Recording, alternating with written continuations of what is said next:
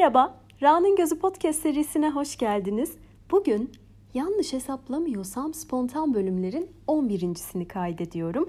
Ve bir ilk olacak ama bugün bir tane de konuğum var. Daha doğrusu kayıt yaptığım bu odayı şu anda paylaştığım biri var. O da Limon.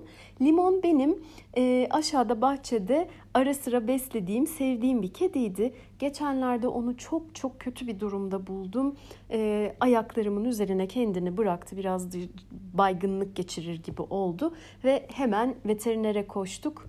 E, ben çok umutsuzdum. Aynı şekilde veteriner de yani e, her şey olabilir. Hazırlıklı olun çünkü ölmek üzereyken getirmişsiniz dedi. Ama limon öyle bir hayata tutundu ki ve ona e, yardım etmemizi kolaylaştıracak şekilde o kadar sakin ve uslu durdu ki 3-4 gün sonunda hayata artık tamamen tutulmuş ve hayata geri dönmüştü.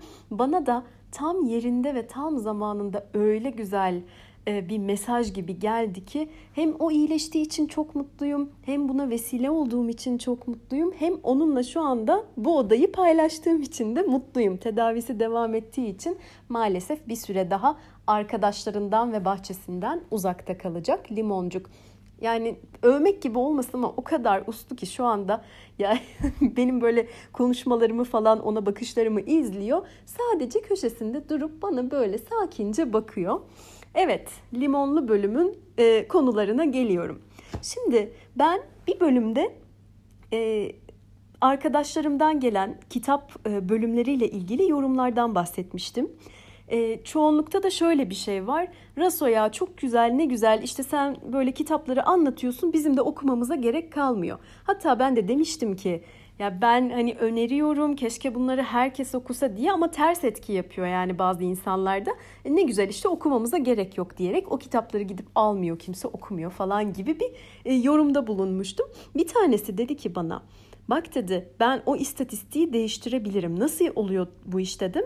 Ben podcast'inde anlattığın kitapları dinliyorum e, okumuş gibi hissediyorum. Sonra gidip o kitapları alıp kitaplığıma koyuyorum dedi. Neden dedim? Çünkü dedi ben okuduğum kitapların elimin altında olmasını ihtiyacım olduğu zaman da açıp şöyle bir karıştırmayı isterim dedi.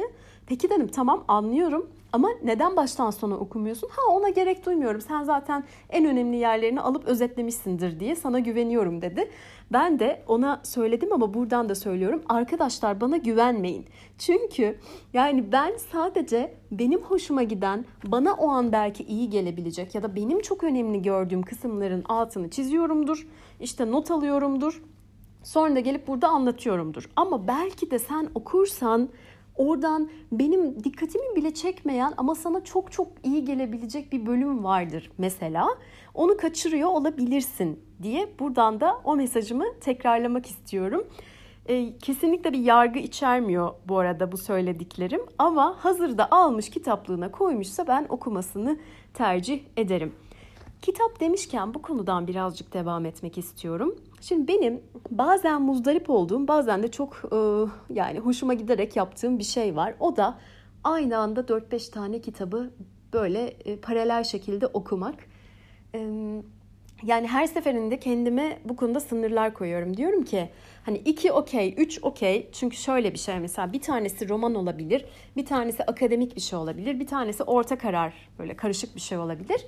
Onlar hani tamam yani aynı anda okunabilir ama aynı anda 4-5 bazen 6'ya kadar yolu oluyor. Hani başlıyorsun, devam ediyorsun ve e, yani e, ne bileyim sanki her şey süreçlerde uzuyor, e, üst üste geliyor falan diye kendime bunu birazcık sınırlandırma kararı vermiştim ama ara sıra bunu bozuyorum ve tekrar böyle dayanamayıp özellikle de yeni aldığım bir kitapsa falan başlıyorum okumaya. Zaten ilk bölümü okuyunca ikinci bölüme de gelince falan şey oluyorum yani tamam artık bu da şu an okunanlar listesine eklenmiştir gibi. Neyse ben bunları kendi içimde böyle düşünürken tam da bu konuda çok eleştiren bir arkadaşım çıktı e, ya işte bunları hiç sağlıklı bulmuyorum, doğru değil, e, hepsi birbirine girer, insanın kafası karışır, okuduğunu da anlayamazsın gibi yorumlarda bulundu.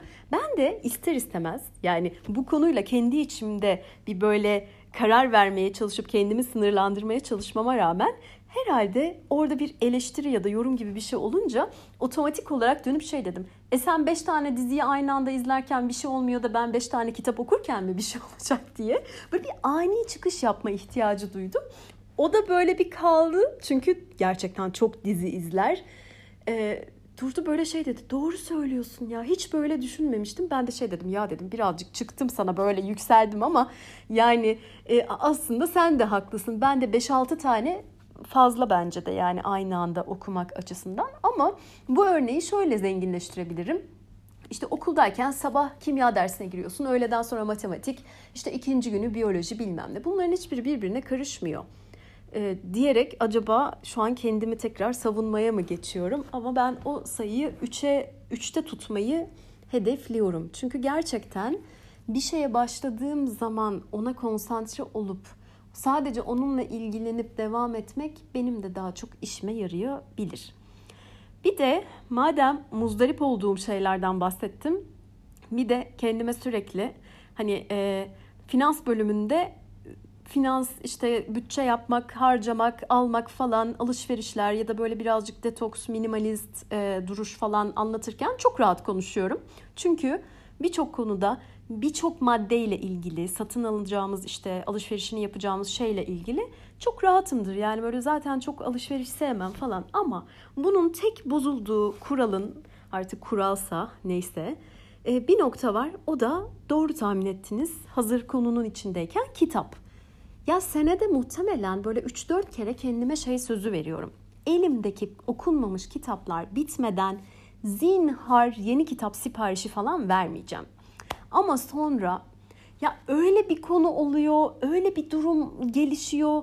Yani ya da referansı çok çok önemli olan bir insandan öyle bir tavsiye geliyor ki şey oluyorum yani yok yani bunu okumam lazım. Şu an okuduklarım bir yana e, bunu öne alıp okumam lazım diyerek kendimi gaza getirip kitap siparişleri veriyorum. Ve her seferinde diyorum ki bu son. Sonra elimdekilerin hepsini bitireceğim. Sonra yeniden e, sipariş veririm. Ama artık bu konuda verdiğim sözlerden de onları bozma halinde kendime yaptığım açıklamalardan falan da çok sıkıldım. Ve işi diğer tarafından tutmaya karar verdim. Bir tane kitap bütçesi yaptım. Dedim ki bu bütçe kitap içindir, okeydir İstersen bunu 80 siparişte, istersen tek siparişte yap. Artık ben kaç kere sipariş verdiğine ya da elindekilerin ne kadarını okuyup okumadığına bakmayacağım. Bütçeyi geçemezsin diye kendime yeni bir kural koydum. Hani belki bütçeden daha böyle e, dikkat ederim, daha o konuda sadık olurum verdiğim karara diye. Ama yani bir de şöyle bir şey var. Ben kitapları satın alma sırasıyla da okumuyorum. O an e, içimden gelen ihtiyaç duyduğum ya da böyle bir içerik hazırlarken falan bazen lazım oluyor. E, bir de hani bir kitabı okurken araya başka kitaplar sıkıştırabildiğim için ben bir romanı okurken arada dört tane e, yani bilgi içerikli kitap da okuyabiliyorum. Ee, en azından okuma e, grafiğim yüksek olduğu için kendimi çok da yargılamamaya karar verdim. Ya ama benim de böyle alışveriş açığım buradan olsun diyerek de e, birazcık ikna oldum sanırım. Şimdi e, bu kitap üzerinden e, bence çok fazla fikir yürütüp çok fazla yorum yapıyoruz. O da ayrı bir konu. Çünkü evet ben çok seviyorum, okumayı da çok seviyorum, zaman ayırmayı da çok seviyorum. Ee, başka birçok şeye göre kitabı tercih ederim falan filan günlük hayatımda. Ama e, bazen fark ediyorum ki bu kitap okumak ya da kitap düşkünlüğü, kitap bağımlılığı hatta bazı noktalarda çok göklere çıkarılıyor. İşte okumayanlar ya da uzak duranlar da çok diplere indiriliyor gibi bir gözlemim var. Şimdi ben çok seviyorum ve faydasını da görüyorum. Etrafımda da okuyan okumayan insanlar arasında belli konularda fark görüyorum. Yani okuyanların bir kere yerleşmiş bir alışkanlığı var. Bilgiye ulaşması daha kolay. Tabii ki onu nasıl kullanır, nasıl kullanmaz ayrı. Ama e, okuyanları açıkçası diğerlerini yargılamadan söylüyorum bunu. Daha şanslı buluyorum. Daha üstte, daha e, süper, daha mükemmel falan değil. Daha şanslı buluyorum. Birçok konuya ulaşmanın en kolay yolu bence hala kitap. Yani internet çağına rağmen e, kitabın çok daha rafine, çok daha e, bize hitap eden bir tarafının olduğunu düşünüyorum. Ama e, bunu böyle hani dünyanın en önemli şeyi işte okumuyorsa bitti tamam, işte okuyanlar süper insanlar falan gibi bir noktaya da çekmek çok sağlıklı olmaz. Özellikle e, az önce bağımlılık dedim. Bunun da zaman zaman insanın kendini çok güzel kandırabileceği bir şey olduğunu düşünüyorum. Çünkü bağımlılık bölümlerinde bahsetmiştim. Biz sadece böyle illegal olan ya da toplum tarafından beğenilmeyen, haz edilmeyen ya da yargılanan, etiketlenen şeyler için aa ne kötü bir bağımlılık falan diyoruz. Ama kitapta ya da başka herhangi bir şey de bir insanın kendini dış dünyaya kapatması için bir araç olabilir, bir bağımlılık olabilir. Yani diyeceğim şey kitap bile olsa benim de o kadar sevdiğim, beğendiğim, keşke herkes okusa etse dediğim şey ama yani bize hizmet ettiği sürece okeydir. Ne çocuk ne yetişkinde hayattan böyle bütün bağlarını koparmış bir odaya kapanıp kendini kitaplara vermiş olma halinin çok sağlıklı olduğunu düşünmüyorum. Dönemsel olabilir, ihtiyaç halinde olabilir, bir iş üstünde çalışırken çok okuma yapmamız gerekebilir. Bunlar ayrı konular ama hayat tarzı olarak bunu benimsemek benim için bir sinyaldir, bir böyle tehlike çanıdır. Orada neler oluyordur gibi bir yerlere götürür düşüncelerimi diye bu madem kitaptan bu kadar bahsettik bunu da içimde tutmamak istedim. Bir diğer konumuz sosyal medya daha doğrusu Instagram. Geçen gün bir grup görüşmesinde konu döndü dolaştı sosyal medyaya Instagram'a falan geldi. O grupta ben e, dijital minimalizm bölümünde anlattığım bazı konuların uygulamalarını gerçekleştiriyoruz arkadaşlarımla. E, birbirimizle grafikleri paylaşıyoruz. İşte kim ne kadar kullanıyor, ne hissediyor, onun yerine ne koyabilir, o süreyi nasıl değerlendirebilir gibi gibi çalışmalar yapıyoruz. O gün de konu e, hani Instagram kullananlar yoğunluktaydı ve hani o sana ne ifade ediyor? Sen onu ne gibi kullanıyorsun? Neyin yerine geçti mesela? Instagram olmadan önce hayatında onun yerinde ne vardı? Şimdi o gelince ne oldu gibi. E, üç tanesini paylaşacağım. Bir tanesi dedi ki ben çok dergi seven bir insandım dedi eskiden bu internet çağından önce diyeyim. E, her ay e, ayın ilk günü hatta bazı dergiler sonraki ayın işte dergisi o ayın sonunda yayınlanırdı. Giderdim hepsini alırdım böyle e, jelatinlerini falan heyecanla çıkarıp kendime kahve ya da çay yapıp dergilerimi şöyle baştan sona karıştırırdım. Sonra azar azar azar okurdum bütün aya yayardım. Benim için müthiş bir keyifti dedi. Bu arada kendisi bunları anlatırken benim de gözümün önüne ben böyle ortaokul lisedeyken sanırım okuduğum dergiler geldi. Hatta ilkokula da gidersem Milliyet Kardeş vardı. Benim için gerçekten büyük bir heyecandı. Çıktı çıkacak bayiye geldi mi gideyim alayım bu ayın konusu ne kapakta ne var. Böyle kendimi onunla böyle bütün günümü onunla geçirirdim çıktığı günler. E, sonrasında ortaokul yıllarında Hey Girl bir de He She dergisi vardı ya da She and He miydi hatırlamıyorum. Bir de Blue Jean vardı. Bu üç tane dergi benim için o dönemde dünyaya açılan bir kapı gibiydi. İçindeki bütün görseller, yazılar, her şey çok değerliydi. Yani onu beklemek de, gidip almak da, verdiğim para da her şey okeydi. Çünkü ona değer bir noktadaydı. Bu arkadaşım da aynen bu anlattığım gibi dergilerle çok zaman geçirmiş, çok seven, onlara çok değer veren bir insan. Ama peki dedim şu anda neden e, dergi yerine Instagram tercih ediyorsun? Çünkü de artık çok değerli gelmiyor bana. Yani gideceğim alacağım, bir para vereceğim, bir kağıt harcanmış bir şey olmuş ama Instagram'da aynı anda 5 dakika içinde çok daha fazla içeriye, görsele ulaşabiliyorum. Daha çok onun ilgilendiği dergiler e, dekor dergileri, işte e, stillerle ilgili, bu modayla ilgili şeyler.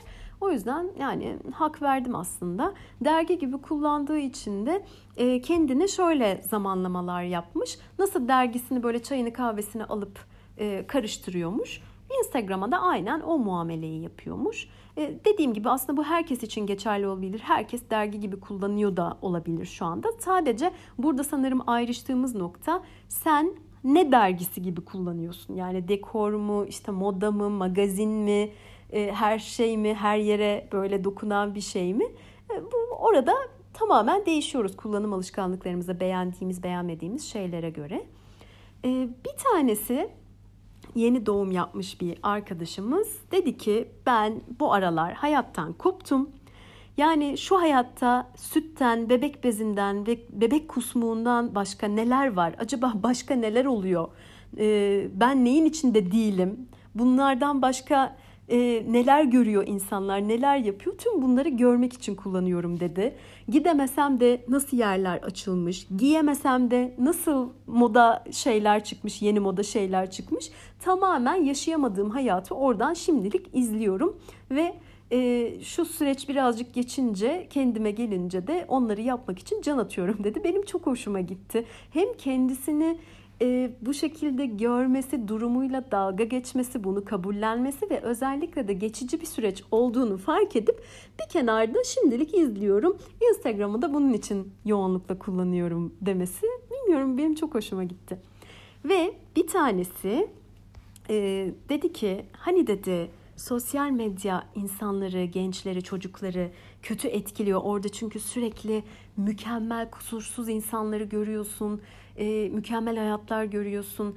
E, o yüzden de kötü etkileniyorsun ya dedi. Evet dedim çok doğru söylüyorsun. İşte dedi ben bunu tersine çevirmek için kullanıyorum. Nasıl yani dedim. Ben kendi gibi olup bunu da sergileyen insanları özellikle de şu beden olumlama hesaplarını takip ediyorum Onları gördükçe de kendimi iyi hissediyorum dedi. Ben de rica ettim bana biraz gösterebilir misin dedim. Nasıl hesaplar, nasıl insanlar. Ben şöyle bir birazcık da aşırı doz bakmış oldum aynı anda. Ben böyle durdum şey dedim ben şu an hiç kendimi iyi falan hissetmiyorum. Bana ne bu insanların çatlaklarından, selülitlerinden, sezaryen izlerinden falan gibi bir tepki verdim. O da yani haklı olarak e, onun ihtiyacının bunlar olduğunu, gerçek insanların e, görünmesini ve kendisinin onları görmesinin kendisine çok yaradığından bahsetti. Üzerine bolca konuştuk grup içinde. Ben hala ilk söylediğimin arkasındayım sanırım. E, bu arada ben şey demiyorum sadece böyle mükemmel insanlar, e, süper modeller, sporcular falan vücutlarını koysun demiyorum. Bence kimse koymasın. Yani koymasın derken yasak anlamında söylemiyorum ama yani... E, kimsenin vücudunun parçalarının işte göbeğinin, sırtının, poposunun falan bizi ilgilendirdiğini düşünmüyorum ya da beni ilgilendirdiğini düşünmüyorum. Bu süper modeller için de geçerli olabilir ya da böyle vücuduna güvenen insanlar için de geçerli olabilir. E, bilmiyorum belki de bu olumlama sayfalarında çok fazla işte bakın çatlaklarıma, bakın dikiş izlerime, bakın işte doğum sonrası sarkıklarıma, bakın bilmem nereme falan.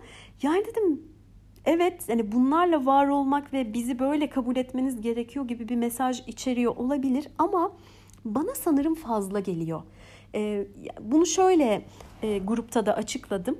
E, bence zaten ne ona çok dikkat çekmemiz gerekiyor ne buna e, ama bunlar ortaya konuldukça sanki hani bir şeyin adını koyunca ya da kendisini ortaya koyunca artık onun varlığı vardır ve herkes ona daha çok dikkat eder ya onun gibi bir şey oluyor. Yani aslında bizim şöyle olmamız lazım.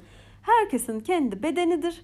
Ee, öyledir, böyledir, küçüktür, büyüktür, şişmandır, zayıftır, uzundur, kısadır ama öyledir ve okeydir hali. Yani bu kadın e, plajda bikinisini giyip istediği vücutla e, istediğini yapmalı bence ama aynı kadın Instagram hesabı açıp bakın doğumdan sonra şöyle oldu böyle yani normal şartlarda sizin görme şansınız olmayan bölgelerini açıp gösterince bana biraz fazla geliyor. Neyse yani e, iki uç gibi görüyorum. Her zamanki gibi bu spektrumun birazcık daha orta yerlerinde olmak beni daha iyi hissediyor sanırım.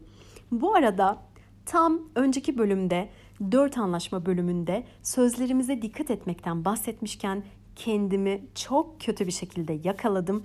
O da pilates bandıyla bana biraz zor gelen bacak hareketleri yapmaya çalışırken Belki buradaki iyi taraf şudur. Kendime karşı kötü şeyler söylemedim ya da başka bir insana karşı ama pilates bandına yani o kadar kötü şeyler söylerken buldum ki muhtemelen de çok sinir ve böyle acı içinde söylüyorum. Bence sen çok çirkin bir bantsın ve biliyor musun seni hiç sevmiyorum falan gibi böyle şeyleri bir de sesli söylerken buldum.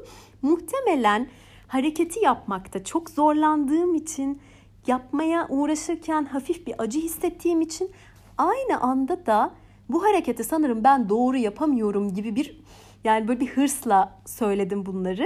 Burada kendisinden özür diliyorum. Ya bu arada komik ama e, bu da bir kötü söz ya da kötü şey ya da içimdeki bir şeyi hak etmeyen bir e, nesneye e, kötü bir enerji olarak mı yaydım ne oldumsa. Ha, şu anda da kendisiyle aşk yaşamıyorum ama yani bu söylediğim sözleri de hak ettiğini düşünmüyorum. O bölümün etkisi olmuştur. Bundan bu kadar bahsetmişken herhalde kendimi de şöyle bir izleyeyim dedim. E, pilates bantlarına karşı artık daha kibar ve nazik olmayı denemeye çalışacağım. Bir de şu benim Excalibur 115 kodlu muhterem arkadaşımın bana bir nazarı değdi. O da şu şekilde oldu. O benimle hep dalga geçer. Oh millet işte şunu yapar bunu yapar sen evde otur elinde Tolstoy arkada Chopin çalsın falan gibi. Bu Tolstoy Chopin şeyi çok yerli. Bu arada ikisini de çok seviyorum ama yani hiç kimsenin olmadığı gibi benim de 24 saatim elimde bir Tolstoy işte kahvemi huzurla yudumlayıp arkadan Chopin çalıyor gibi bir şey yok. Beni böyle şey yapar zevklerim konusunda da sağ olsun hafif dalga geçerek e, böyle espriler şakalar bilmem neler. E, en sonunda geçen gün ona e, bunlara karşılık çok artık uzun yıllar bana bu esprileri yapamayacağı bir sesli mesaj bıraktım. E, benden hiç beklemeyeceği bir şarkıyı böyle sözleriyle melodisiyle bayağı söyledim yani. E, ama bu şarkı benim dilime nereden dolandı, nasıl o kısmını ezberlemişim, nereden bulmuşum hiçbir fikrim yok. E, ama e, o günden beri de kesinlikle ne yaparsam yapayım, üzerine ne dinlersem dinleyeyim, yani ne düşünürsem düşüneyim kesinlikle gitmiyor. Ben de gitmiyorsan gitme kal burada. Belki de bana söyleyeceğin, vereceğin bir mesaj vardır diyorum ama onu da bulmam mümkün değil. Şimdi çok üst üste tekrar ettiğim kısmı müziksiz bir şekilde tabii ki sizlerle paylaşacağım. Sanırım nasıl muzdarip olduğumu da anlayacaksınız. Şarkımız şu şekilde. Bırak bu işleri, bırak bu işleri. Tereciye tere satılmaz. Benimle aşk oyunu oynamaya senin de yaşın tutmaz. Ve işin kötüsü tamam ya bırakıyorum. Yani söyleyeceksem söyleyeyim. Söylemiyorum bu arada. İçimde arka planda dönüyor birkaç gündür. Ee, yani böyle de bırakırsam şarkıyı sahiplenip bir noktadan sonra da fazla maruz kaldığım için sever miyim diye de düşünüyorum. Ayrıca öyle olsa da ne olur acaba bilemiyorum. Neyse sevgili Excalibur benim bu şarkılı sözlü mesajımı alınca ne tepki verdi az sonra göreceğim. Ee, ama şu an sadece arka planda bak şu an hatırladım. Arkada yine çalmaya başladı. Tereciye tere satılmaz bilmem ne. Geçen gün bir grupta da bundan bahsettim. Ve grupta bir tane Amerikalı arkadaşımız var. Çevirmemi istedi şarkıyı. Terenin ne anlama geldiğini hatırlayamadım. Maydanoz gibi bir şey falan dedim. Terenin İngilizcesine de bakacaktım sonra bakmadım. Ve e, anlamadı tabii ki yani hani benim neden muzdarip olduğumu. Neden böyle bir şey kafana takıyorsun falan. Kafama takmıyorum dedim. Arkada çalıyor. Sadece ben onu durdurmak istiyorum. Durduramıyorum. Şu an bunu kaydedip iyice varlığını da pekiştirmiş oldum. Bakalım bu şarkı benimle kaç gün kalacak. Bırak bu işleri tereciye tere satılmaz. Benimle aşk oyunu oynamaya senin de yaşın tutmaz diyerek bu bölümü sonlandırıyorum. Sonraki bölümlerde görüşmek üzere. Hoşçakalın.